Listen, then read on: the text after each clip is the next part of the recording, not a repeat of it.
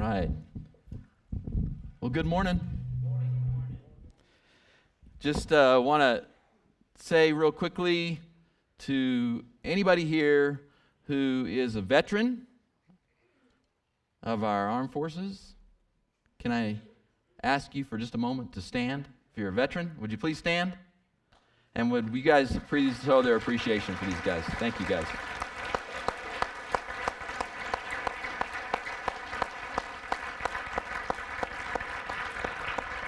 Thank you, guys. We are grateful for your sacrifices that you made. We're in a series that is called that is called uh, Encountering Jesus, and we're kind of getting closer to the end here. We got about three weeks left. We've been looking at people that that ran smack into Jesus and the impact he had on their life. And today we're going to be looking at Luke chapter 19. If you got your Bible, you can turn there. And while you're turning there, I'll tell you this quick, amazing story uh, about a panda bear who walked into a restaurant. Uh, panda bear walked into a restaurant and ordered dinner, and the waiter brought uh, dinner, and the panda bear ate, and then the, uh, the waiter brought the check, and the panda stood up, shot the waiter, and then ran out the door. And one of the bystanders yelled at the panda, How could you? How could you do such a thing? And the animal stopped at the door and looked back and, and said, Well, I'm, I'm a panda. Uh, look it up. Look it up in the dictionary. And not knowing what to do, the, the bystander grabbed a dictionary and looked it up, and this is what they found an Asian mammal that eats, shoots, and leaves. So it's, it's just not, you know, it's, it's bad.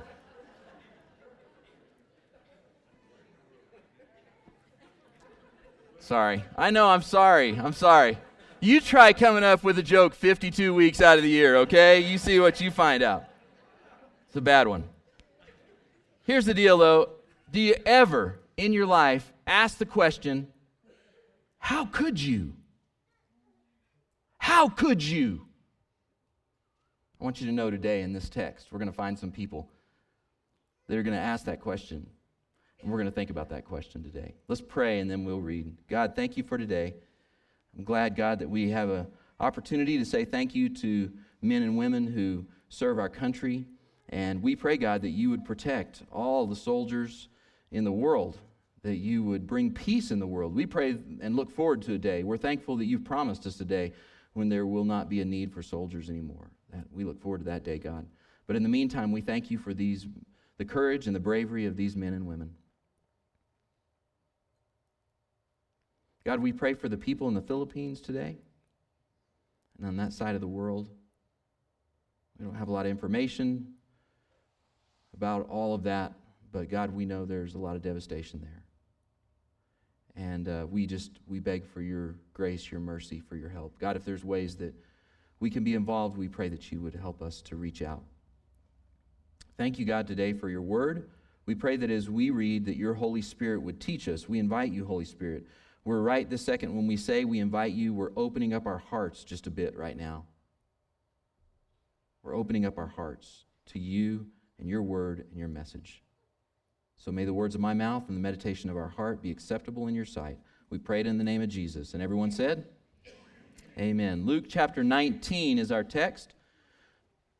Jesus entered the Jericho and was passing through, and a man was there by the name of Zacchaeus. He was a chief tax collector and was wealthy.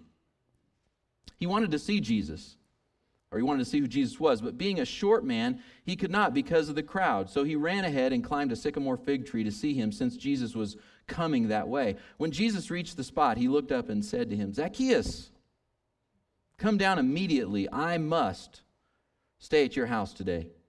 So he came down at once and welcomed him gladly. All the people saw this, and they began to mutter, he has gone to be the guest of a sinner. But Zacchaeus stood up and said to the Lord, Look, Lord, here and now, I give half of my possessions to the poor. And if I've cheated anybody out of anything, I will pay back four times the amount. And Jesus said to him, Today, salvation has come to this house, because this man too is a son of Abraham. For the Son of Man came to seek and to save what was lost. Zacchaeus wanted to see Jesus. I mean, it almost seems like he's desperate. And he's a short guy, so he can't really get his way through the crowd and can't be able to look over shoulders and be able to see. But he's also a man who's used to getting his way and a man that's not used to giving up. And so he looks the way Jesus is going, he runs down the road, and he climbs up in a tree. And most of us have climbed a tree in our life, but most of us as adults don't climb trees anymore.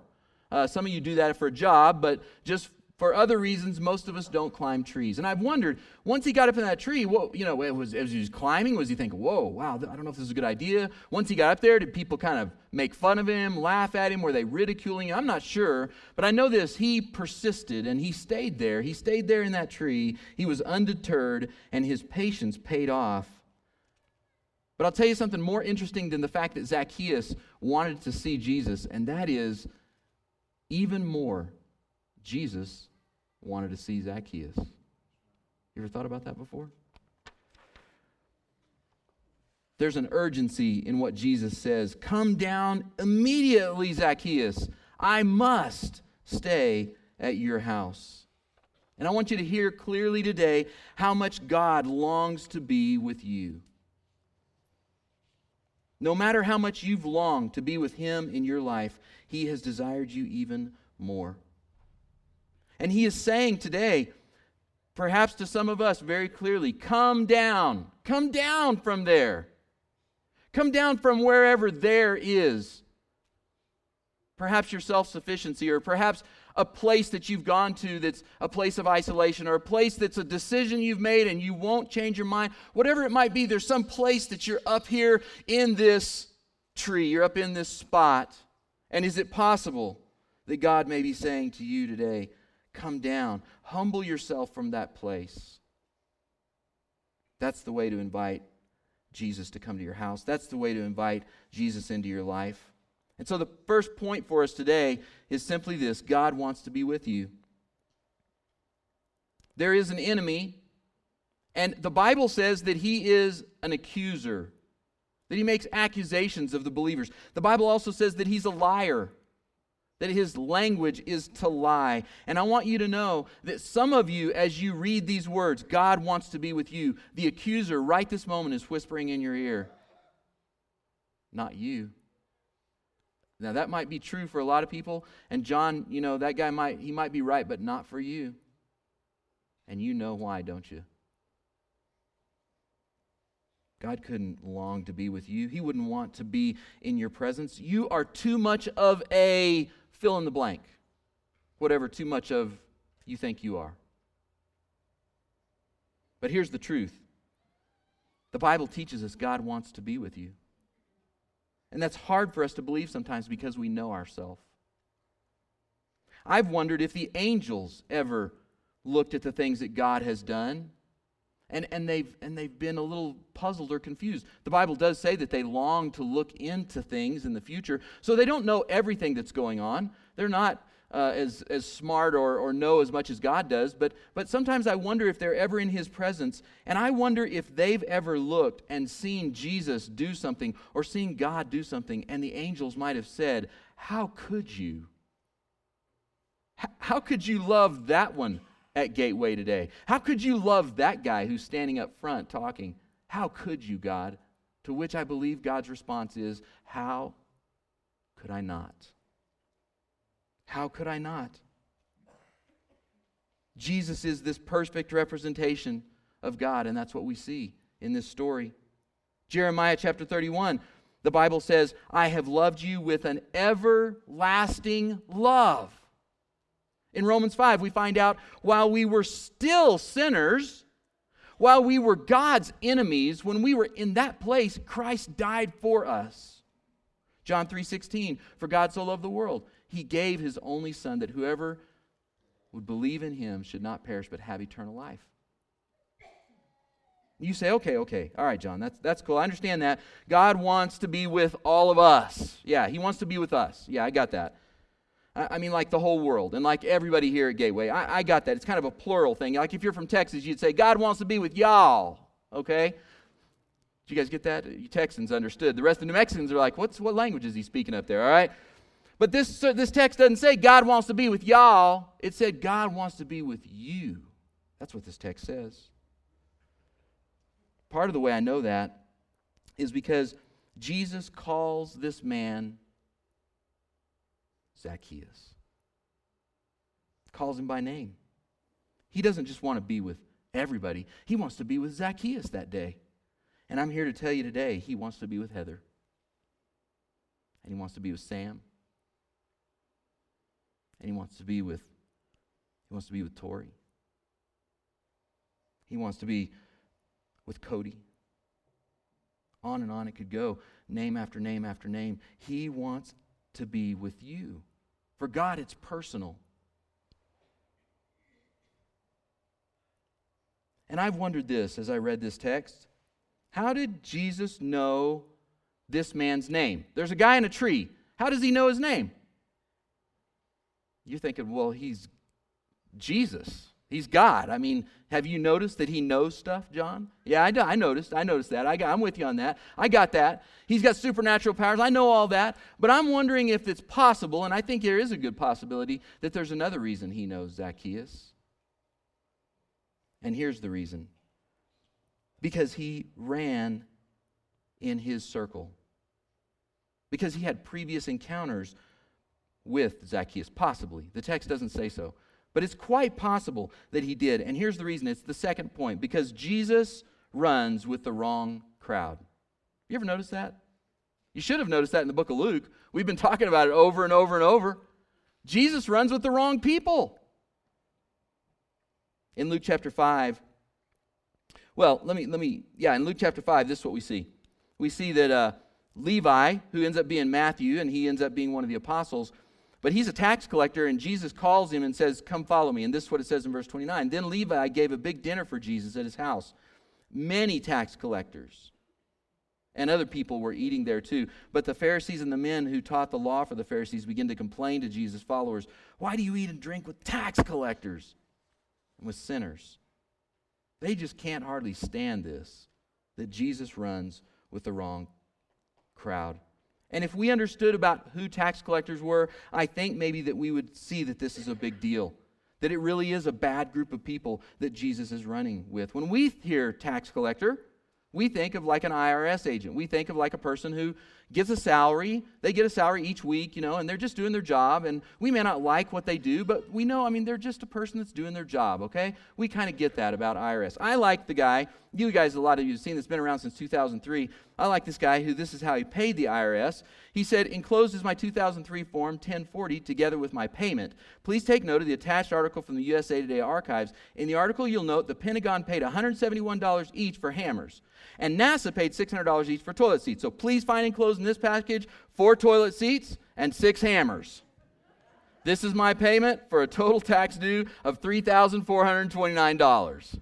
I think next year, that's what we all ought to do. We ought to send hammers and toilet seats to, uh, to the government. So then it says, I'm, in, I'm also enclosing a, a one and a half inch Phillips head screw for which HUD duly recorded and approved a purchase value of $22. 22 bucks for a one and a half inch screw as my contribution to fulfill the presidential election fund option on Form 1040. It's been a pleasure to pay my taxes this year, and I look forward to paying them again next year in accordance with officially established government values. Sincerely, another satisfied taxpayer. Do you guys like that? I like that. I think that's a good. I, I think that's a good way. So it's not that we like tax collectors necessarily, but here's the deal: we don't completely understand. I don't think, at least at our first reading, why were tax collectors so bad? Here's the reason. Number one, tax collectors were traitors. They were traitors. The Roman government has moved in and occupied Israel. And, and so, because of that, they've moved soldiers in, and they've moved governors in, and they've moved their, their governing system in, and they've placed it on top of the people and said, You will do what we say. And in order to support that, they've got to have taxes. And so, where are they going to get those taxes? Well, they got to get somebody to collect those taxes up. And what they've done is they've gone and they've found Israelites, Hebrews, their fellow countrymen, to go and take money from their fellow countrymen. Not only are they traitors, not only are they traitors, but they're also cheaters and robbers because they're not getting paid a salary.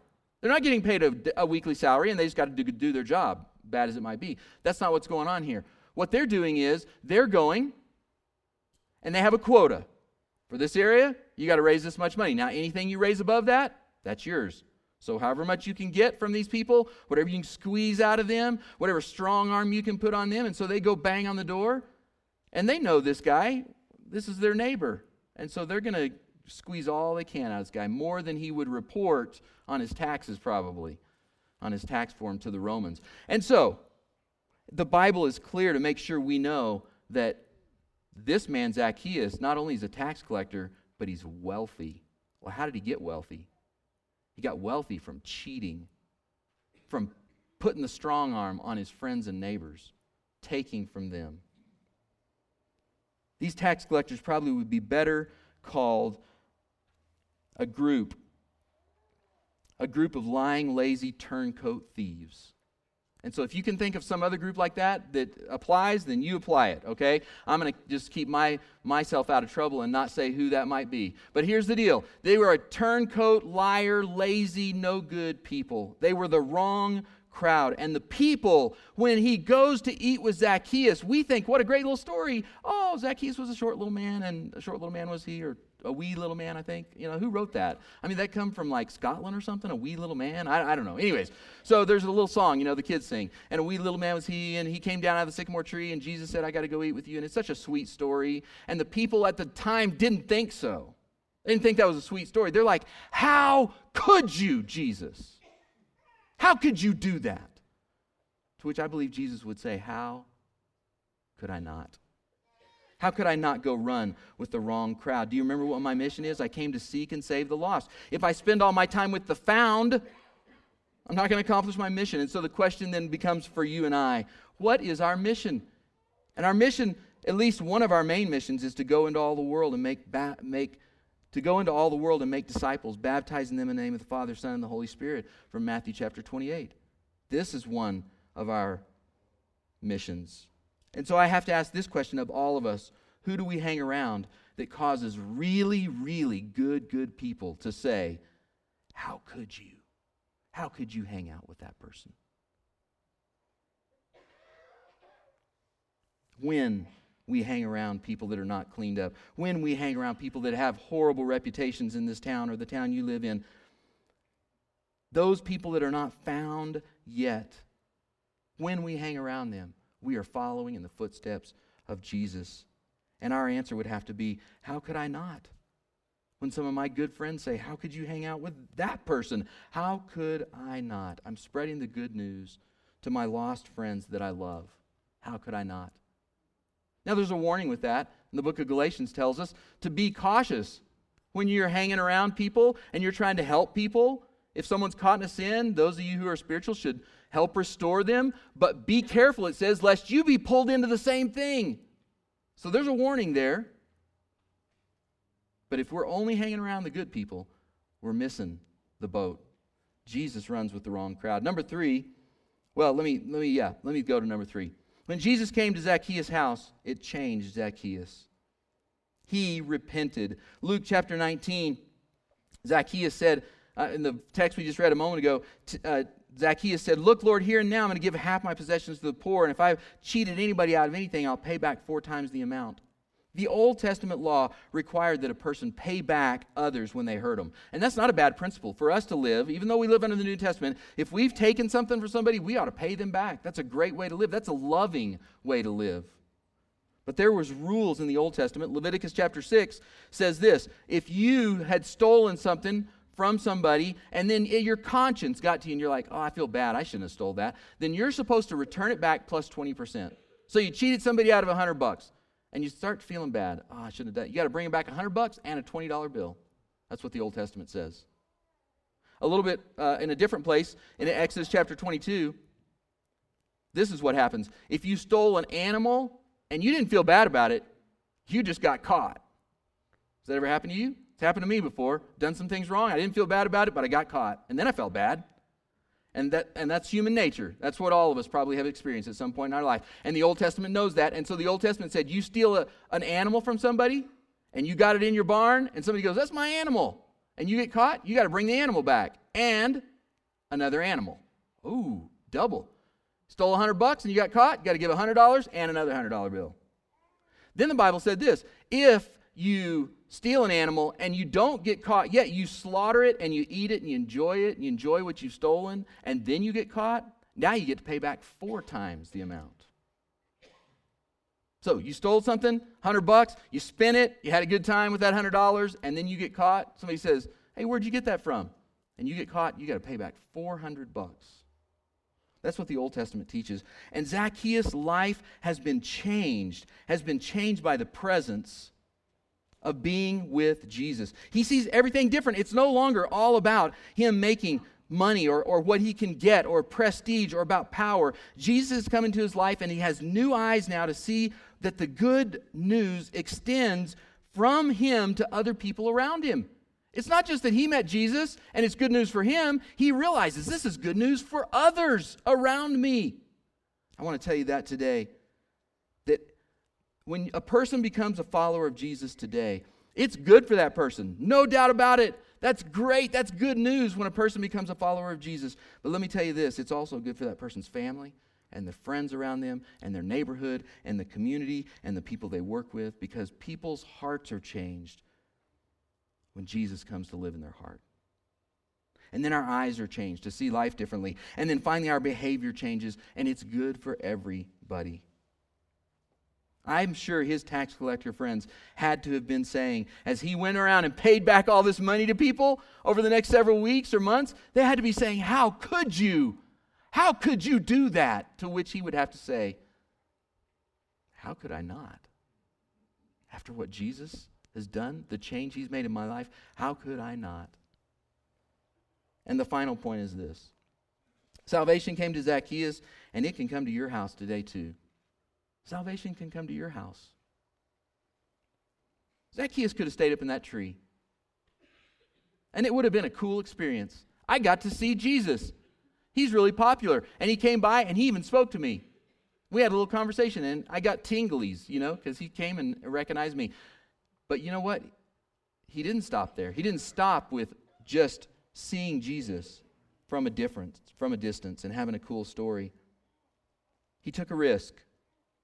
He took a risk by climbing down the tree and getting close to Jesus. He humbled himself by coming down, by coming down out of the tree. The Bible promises us the same thing. Promises us that Jesus is seeking and some of you, He's seeking today. And today may be your sycamore tree day when Jesus says, Come down, humble yourself today. I've got to come to your house today. I want to live in your heart today, and I wonder how you might respond. I love this thing that's in the bulletin that Barbara found for us. If you look, if you want to pick up a bulletin, you can see there it says to realize the value and it says if you realize the value, you want to know the value of a year, check with someone who failed their final exam. Then, they'll, then you'll know. The value of a month, how about checking with someone who's got a premature baby? You want to know the value of a week? Check with the editor of a paper. The value of a day? Check with a laborer. Ten kids they have to feed. You want to know the value of an hour? Check with lovers who are waiting to meet. You want to know the value of a minute? Check with somebody who missed the train. You want to know the value of a second? How about checking with a person who just survived an accident? You want to know the value of a millisecond? Ask the person who won silver medal at the Olympics. And I want to say this do you know the value of this moment today in your life? This could be your sycamore tree moment. This could be it today, this moment. The Spirit and the Word say to you, humble yourself today. Come down, humble yourself. Look at these verses. First of all, we need to humble ourselves and acknowledge that Jesus is Savior. Look at this. Here's a trustworthy saying that deserves full acceptance Christ Jesus came into the world to save sinners. And Paul says, I'm the worst sinner. But that was, for that very reason, I was shown mercy so that in me, the worst of sinners, Christ Jesus might display his unlimited patience as an example for those who would believe on him and receive eternal life.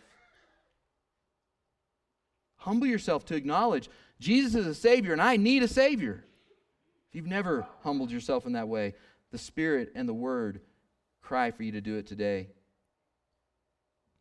Humble yourself today to allow Him to be your Lord. He gives us free will to decide will He be the Lord of your life? Look at this scripture right here Romans 10 9. If you confess with your mouth Jesus is Lord, and you believe in your heart that God raised him from the dead, you will be saved. Will you today ask him to be Lord? Will you do that today? Will you acknowledge and come down from that high place that says, I'm Lord, I'm in charge of my life? Will you come down and say, No, He is Lord? I love this prayer that Paul prays because the Bible, God's Word, and the Spirit cry for you today to humble yourself and invite Him to live in your heart. Look at what Paul says I pray out of His glorious riches, He may strengthen you with power through His Spirit in your inner being, inner being so that Christ may dwell in your hearts through faith. Paul says, more than anything, I want Christ to be invited to live in your heart. That's what I want. And so, humble yourself today. If you've never done that, come down from that place of pride and invite Him. Invite Him to live in your heart today. If you've never been baptized, as we've talked about, humble yourself to be baptized today. And it is a humbling experience to be baptized. Look at what the scriptures say in Acts Peter says, Therefore, let all Israel be assured of this God has made this Jesus, whom you crucified, both Lord and Christ, or Savior. Lord and Savior. What did we just say? Have you allowed him to be Lord of your life? Have you allowed him to be Savior? So Peter says right here, the people, when they heard this, they were, they were cut to their heart. Their heart changed. If that's happened in your life, you, you should ask the question, what should I do?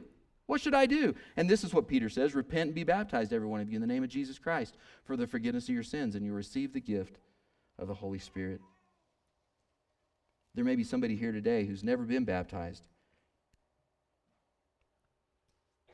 And this may be that day for you that Jesus says, Come down. Come down out of that place. Give your life to Christ. Be baptized today.